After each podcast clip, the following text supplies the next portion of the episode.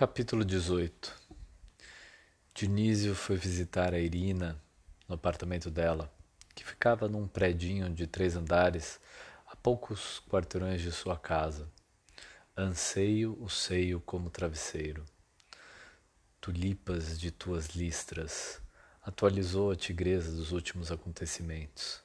Ela estava perplexa e perguntou o que ele faria com a fera. Dionísio respondeu que talvez fosse sair do apartamento, procurar outro lugar, apesar de gostar de lá. O fato de ter uma falsa seringueira de frente para a sacada dificultava a decisão.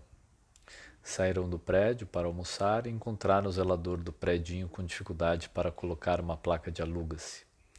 Um braço estava quebrado por conta de um acidente de moto. Ele fazia bico como entregador nas horas vagas.